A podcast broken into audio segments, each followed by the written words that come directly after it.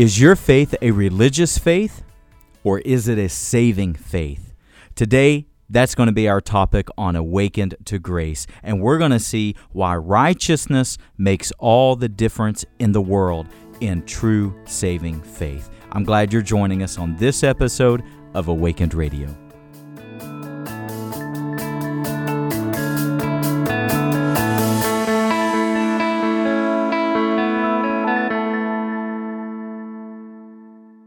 With me, Romans chapter 3. We're going to talk about righteousness today, what righteousness is, as well as what it is not. Okay?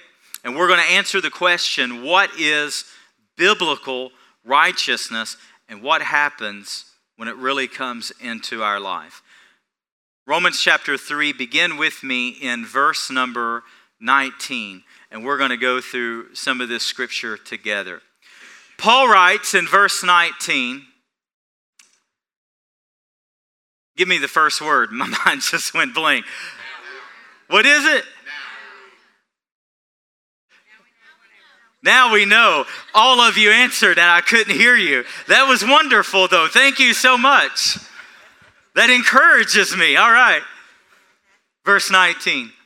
Now we know that what the law says speaks to those who are under the law. Now we know what the law says, speaks to those who are under the law. And I love this next phrase. Listen what Paul says. So that every mouth may be stopped. I love that. And that the world may be held accountable to God. What a powerful statement. What a verse that this culture that we live in needs to hear. You and I know, you know this as well as I do, what a divisive culture this is, right? I mean, those of you that perhaps you're a bit older than I am, have you ever seen a day in your lifespan that things are as divisive as what they are right now today?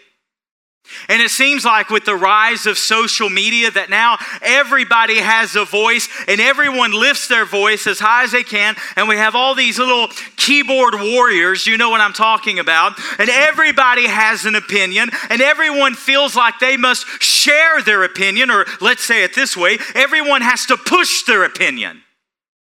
But when it comes to God Almighty, when it comes to what the Bible calls the righteous judge, let me tell you, my friend, my opinion doesn't matter, and your opinion doesn't matter. And the opinion of this present age does not matter. When you and I stand before God, the Bible says every mouth will be stopped because we are all held accountable before God. Amen? I love it. Paul just couldn't have, every, I tell you how I'd say it. I'd say, shut your mouth. But that's not how the Bible says it, so let's don't go there. But the Bible, but, but he says, every mouth is going to be stopped. You'll have no argument. You'll have no argument. You and I will be held accountable before God. See what Paul's going to do. This is how the gospel works. Paul is going to give us the bad news before he gives us the good news. And see, people who don't understand the gospel, they've never seen the bad news to understand how good the good news is. So, will you go with me and explore the bad first? Every person of every age, of every generation, is going to stand before the righteous judge, before God Almighty. And this verse tells us everyone will be without excuse. I used to think to myself when I was younger, what about people who live in, in other lands and, and, and villages that have no Bible, or people who have no missionary, or areas that have no churches? How will God deal with them? And while I feel like I would be very prideful to tell you, well, this is what God. would. No, I can only tell you what the Bible says. And what the Bible says in Romans chapter 2 is that every man, because creation itself tells us there is a God. Creation itself leaves every man without excuse. See, God's built into each human being an ally for the gospel. And you know what that is? It's our conscience. Every person will stand before God without excuse. And the Bible says every mouth will be stopped and every one will be held accountable. Now, look at the next verse because Paul is going to build a very logical argument. And that's why, rather than going verse over here, verse over there, my favorite way to preach is just simply line for line, verse for verse, because it all makes sense. And it all just stacks up like a beautiful, incredible argument. And so Paul's going to lay his case and Paul's going to make his argument. And listen to what he says. So, because, let's understand this, because everyone's going to be without excuse and everyone's going to stand before God, look what he says next. For not by works of the law will no human being be justified in God's sight. That's a huge statement. It's not by the works of the law that any human being will be justified in God's sight. So, what's he mean by the works of the law? That means for those who perhaps think, well, you know, I think when, when, when, when, people stand before God, God's going to judge murderers and he's going to judge rapists and he's going to judge, you know, child kidnappers, you know, people like that. But when it comes to me, what have I ever done to hurt anyone? Or if I have, it certainly wasn't with intention. I mean, you know, I'm, I'm a pretty good person. And I feel like I'm a really good person. And I may not be perfect, but I'm certainly not like other people. And I think God's going to recognize that. My friend, no, He won't. Because today, you may be listening, whether in the building or watching online, and you may be listening thinking to yourself, I'm a good person. And indeed, you may be a good person, but good is not good enough. And there's a phrase here that I want each of us to understand because perhaps you've never, you know, maybe you've never heard this, but this is so critical to understanding the gospel. The Bible says that by the works of the law, those things you and I can do, being a good person, being a kind person, being a moral person, being a kind hearted person, all these good things that you and I can do. The Bible says that the works of the law will not justify us in the sight of God. And some of you listening today, you feel justified in your own eyes. And some of you feel justified in the eyes of your friends, or you feel justified in the eyes of this culture. But my question to you, my friend, today is have you been justified in the eyes of God Almighty? Because that's the only thing that counts. And where Paul is going to lead us and where we're going to go in this text is he's going to teach us, he's going to show us how you and I can know that we're justified in the sight of God. And let me tell you what I want for my life. I don't care whether you like me or not. I don't care whether you approve of me or not. I don't care if I'm justified in your eyes or not, or in this culture's eyes or not. I want to be justified in the eyes of God only. And this scripture is going to tell me exactly how to have that happen. Are you with me so far? Say amen if you're with me. I got around all those Baptists last night. I'm going back to my Baptist roots. Ha! No, I'm kidding. I won't, I won't do that. But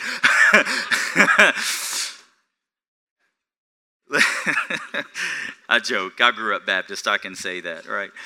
All right. Where am I? So let's follow the text. Whatever the law has to say, it speaks to those who are under the law. My friends, if you're saved, you're under grace today. The law condemns. The law was given not so that you and I can look at ourselves and do a checklist. You remember the rich young ruler? That's what he did. Honor your father and mother? Check. Done that. Not commit adultery? Check. Uh, not steal anything? Check. Not commit murder? Check. The law was never given so that you and I can compare ourselves and feel all religious and feel like we are somebody. The law was given to condemn us to say you are utterly helpless. You are hopeless apart from Jesus Christ. You may be good, but your good will never be good enough. And you need Jesus. That's why the law was given.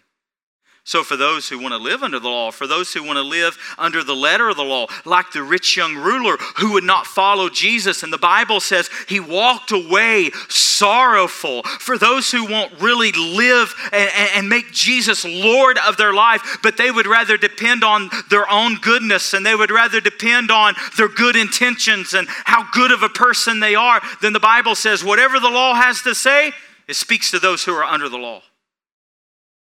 But if you're saved today, you're under grace. And what a difference. And then he goes on and he's going to say, It's not by the works of the law that any human being will be justified in the sight of God. And then watch what he says it is through the law that comes the knowledge of sin. It's through the law that we understand how deep in trouble we are. Do you, do you understand what I'm saying? See, the law, the law would say this. The law would say, Do you consider yourself a good person? And I would think the majority, the overwhelming majority of us would say, Yeah, we're a pretty good person. But do you know what the law says?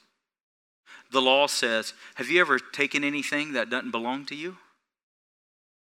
Would you consider yourself a thief? I wouldn't.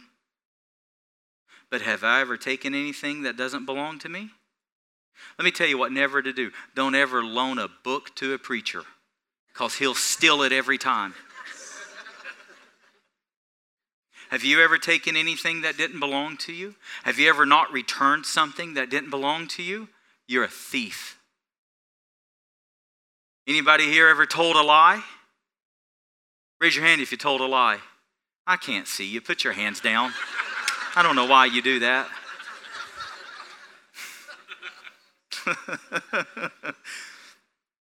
but you're with me, aren't you? When you stand before God, you'll be a liar. Let me tell you what the law does it's through the law that comes the knowledge of sin. You may sit here today and say, I've never committed adultery, but the law says if you've ever lusted after someone in your heart, you've committed adultery. You may sit here in your state of religion and say, I've never murdered anyone. But the law says that if you have hatred in your heart, you've murdered someone. It's through the law that comes the knowledge of sin. This puts you and I in a very very bad situation. Now, watch what Paul is going to argue. But the righteousness of God, verse 20, uh, I think that's verse 21. 21? Thank you. Man, you guys are on it today. Praise God. I love it. Verse 21.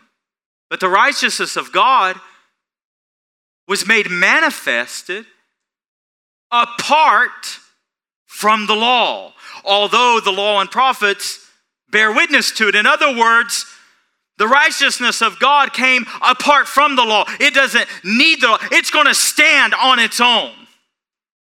But what's the purpose of the law? To give us the knowledge of how bad we are, to give us the knowledge of how depraved we are, so that no one, no matter how pious you are, no matter how good you are, no matter how religious you are, no matter what kind of family you grew up in, no matter how much money you have, no matter what your morals are, no matter what you have, you cannot stand before God and say, I'm righteous. You can't do it.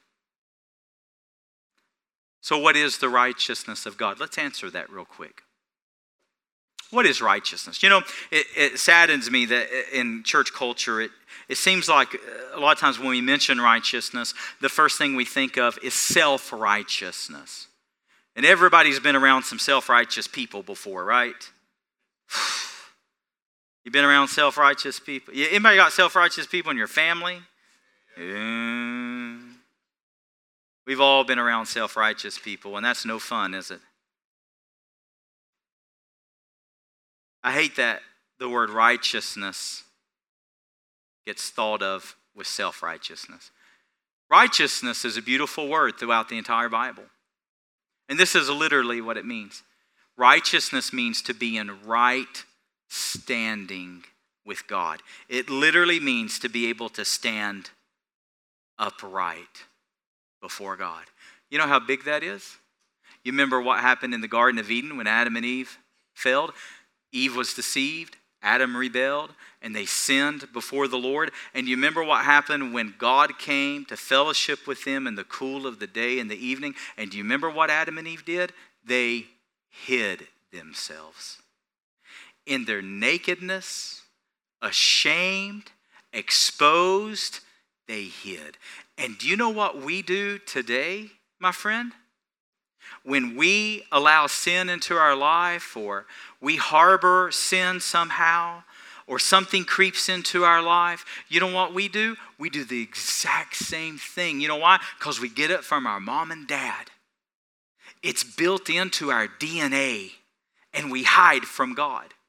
As a pastor, that breaks my heart when, you know, I'll, I'll miss a family after a while and I'll check on them. And, you know, may, maybe they'll say something to the degree of, I just don't feel right about coming back to church or what. My friend, this is where you ought to run to. Amen? Amen? But what happens to us? We want to run, we want to hide. We, we don't want to be in the presence of God and see what righteousness does. This is why Satan doesn't want you to feel righteous. I'm not talking about self righteousness, where you're better than somebody else, because true righteousness sees how depraved you truly are. If I have true righteousness, I'm not going to feel as though I'm better than someone else. I'm going to go, I know what a depraved sinner I was, and God rescued me. I got no room to judge anybody. And see what righteousness does is it allows me, a sinner, to receive the grace of God that now I can come out from behind my sin. I can come out from that nakedness that exposed, that being ashamed, and now I am clothed in the righteousness of Jesus Christ, and now I can stand upright before God without any shame, without any guilt, without any condemnation. Amen. That now, Romans 8 1, that now because I am in Christ, there is therefore now no condemnation in my life. That's what righteousness does. And that's why Satan doesn't want us to understand it.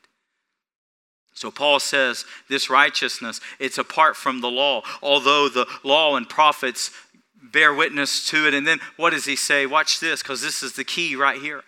But the righteousness of God through faith in Jesus Christ. Do you hear that? Righteousness through faith in Jesus Christ. If I'm going to have this righteousness that cleanses my life, that forgives my sin, that washes away my past, that makes me a new creation, that comes in and transforms my heart and transforms my thinking and transforms my nature and transforms my lifestyle, how am I going to receive it? Through faith in Jesus Christ. But what kind of faith? The kind of faith that we find in East Tennessee? Because let me tell you, we're, we're an odd area. Did you know that? It, those of you who relocated here, you're, you're welcome to say amen if you think we're an odd area. I grew up here and I know it. If you're not careful, it seems as though almost everyone's a Christian. Are you a Christian? Oh, yeah, yeah, yeah. Well, why are you a Christian? Oh, I did that when I was a kid. But there's no evidence, there's no fruit, there's no following Jesus as an adult. Very dangerous. Many in our country say they're Christian. You know, you know what it, you know what it means to be Christian in name only? We call that nominal Christians. Christian in name only. No following Jesus no, no evidence of true salvation. So many people in that situation. My friends, it's not enough to simply believe in Jesus. Let, let, me show you the difference. The difference is so many people, and perhaps you're sitting here today listening, or perhaps you're watching online, and maybe your faith is really simply a religious faith. Let me tell you the difference between a religious faith and a saving faith. A religious faith says, No, I believe there's a God. I believe, I believe Jesus Christ died on the cross. I believe he rose from the dead. I believe he can forgive sin. Oh, I believe all that. But a religious faith says, but I also think I'm a good person. I also think when I stand before God, I'll be okay because, because of, you know, I'm pretty good. That's a religious faith. The Bible says that demons believe and even tremble, but they're not born again. But let me tell you what a saving faith is. A saving faith recognizes, a saving faith acknowledges, a saving faith says, I understand that I, in my goodness, I will never be good enough. I am lost. I am without Christ. I am undone. And apart from the grace of God, I have nothing. And I can't be good enough to please God or be accepted by God. The only way I'll be accepted by God is through His Son, Jesus Christ. That's saving faith. And so, my question to you today is when it comes to your faith, is it a religious faith where you go, mm, I'm pretty good?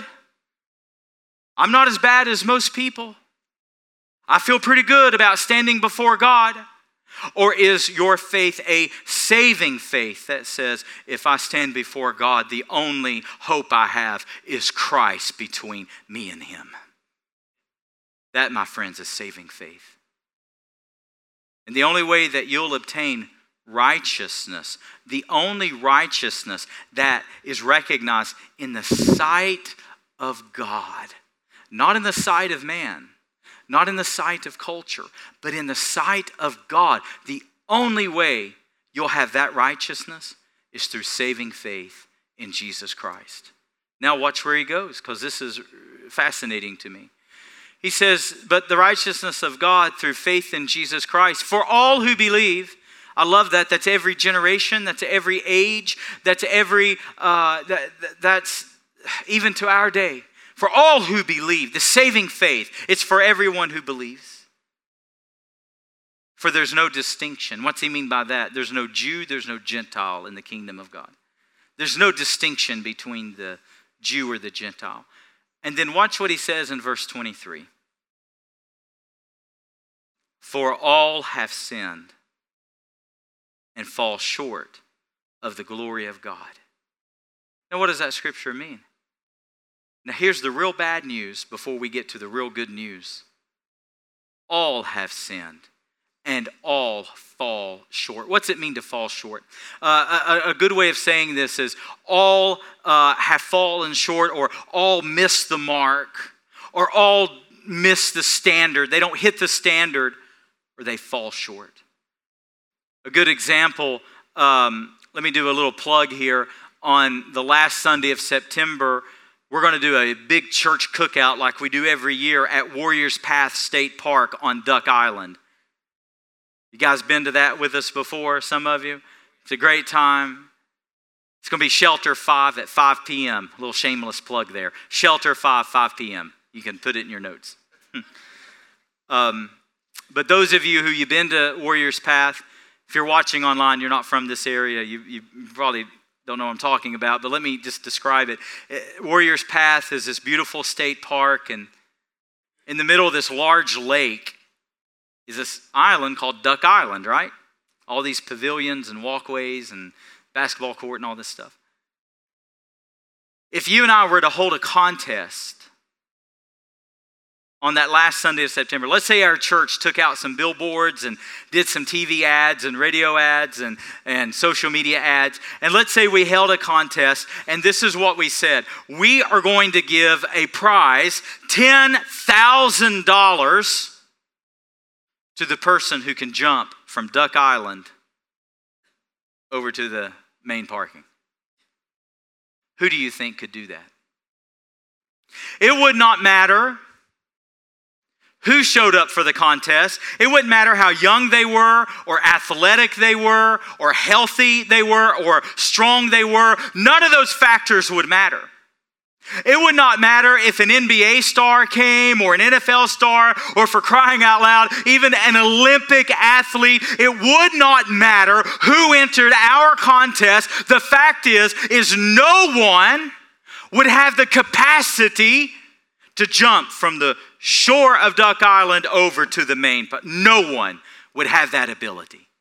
Everyone who entered our contest would do what? They would fall short. And this is exactly what Paul meant. We have all sinned and fall short of the glory, of the standard, of the mark of God. So you can bring your checklist and you can bring your religion and you can bring your goodness and you can bring your kindness and you can bring all of these things before God. But guess what, my friend? It falls flat, it falls short. That's the gospel. Is that you and I, of ourselves, do not have the ability nor the capacity to bring ourselves before God and be justified. But what's the good news here? For all have sinned and all fall short of the glory of God and are justified by his grace as a gift. Praise God. Now, listen to the good news. You want to be justified? What's justification mean? Another great big Bible word all throughout the New Testament, as well as some of the Old. What does it mean? The just shall live by faith. What's it mean to be justified? We're justified by the grace of God as a gift. What's that mean? Well, it's different than a pardon. Because a pardon says, you're guilty, but we're going to release you. Justification is not a pardon. Justification, this is literally what it means. While righteousness means to stand upright, to be in right standing before the righteous judge, what does justification mean? It means to be declared not guilty by the righteous judge. It means to be declared not guilty. It's not a pardon where, yes, you have the crime, but now you're released. It means the crime was never even done. It means you're declared not guilty. Now, my friends, I know the sins of my past. I know the sins of my life. I know the failures, and I know the good, the bad, and the ugly. How many of you know your sin?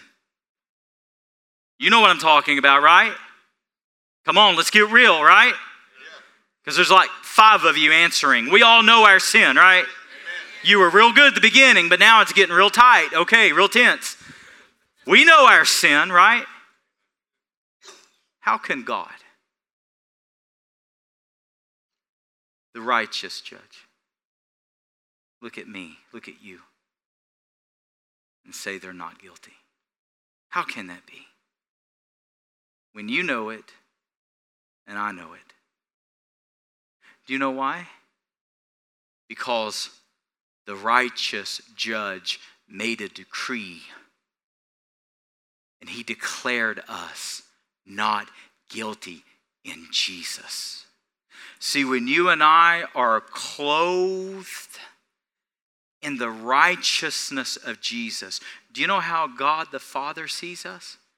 He sees us as his son, Jesus. He sees us through, he sees us as though we are the sons and daughters of God. Do you know what the Bible says? How angels feel about so great a salvation in the book of First Peter? The Bible says that angels long to look at so great a salvation. In other words, they're so intrigued. How can sinning, depraved, flawed people like that be seen as though Jesus is seen by the Father. It's the righteousness of God. And it's not the works of the law that produce it. It's not your good intentions that produce it. It's not your morals that produce it. It's not your kindness that produces it. It's only faith in Jesus Christ, the saving faith that clothes us in righteousness. And here's what I love because this is what Paul is going to make clear. Many of us, especially in our culture, in our culture, so often our attitude is if you want it, you earn it, right? You want it, you accomplish it. That's not how the gospel works. The Bible says it's given as a gift. You can't earn righteousness. You can't earn favor with God. It's only through Jesus. And you know why the gospel is that way? So that at the end of the day, you and I will never be able to boast. It's only Jesus. You know, I've said many times younger in my Christian faith, I would say silly things like, Well, I found Jesus. What? Or, I received the Lord, or I did this, or I was saved, or I. No, my friend, you and I could not do anything of our own. It was all through Jesus. And why? It's so that no one may boast. We can't earn it. Those of you who are born again today, it's not because you're smart, it's not because you're uh, spiritual, it's certainly not because you're lucky. You and I cannot earn this. It is by the grace of God as a gift. Amen. Can we just thank God for his gift today? His gift of grace. Now, we're going to finish this verse 24. How is all of this come into our life?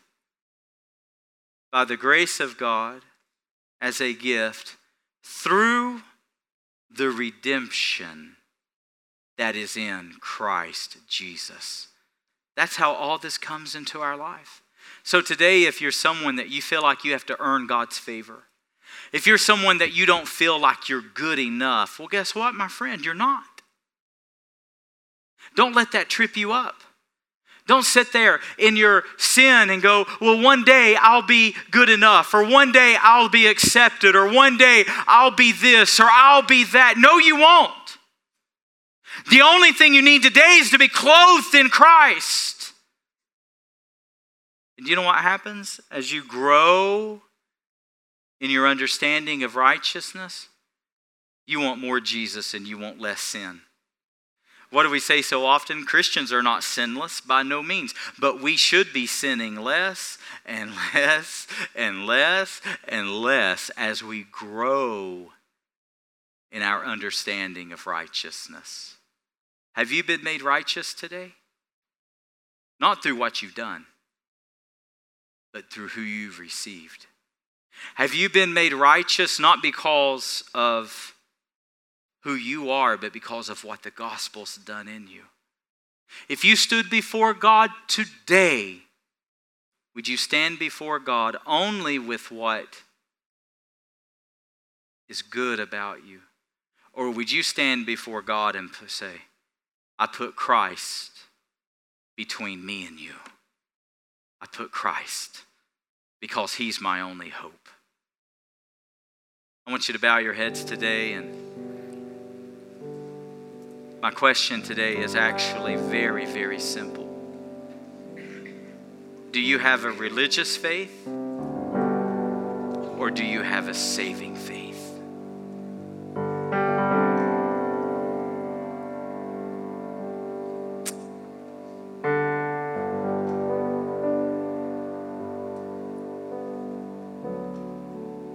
Lord, work in our hearts today work in our hearts. Praise God. I want your righteousness, Jesus. And to think, to think that you share it with me. When I know the thoughts I have sometimes, I know the feelings I wrestle with sometimes.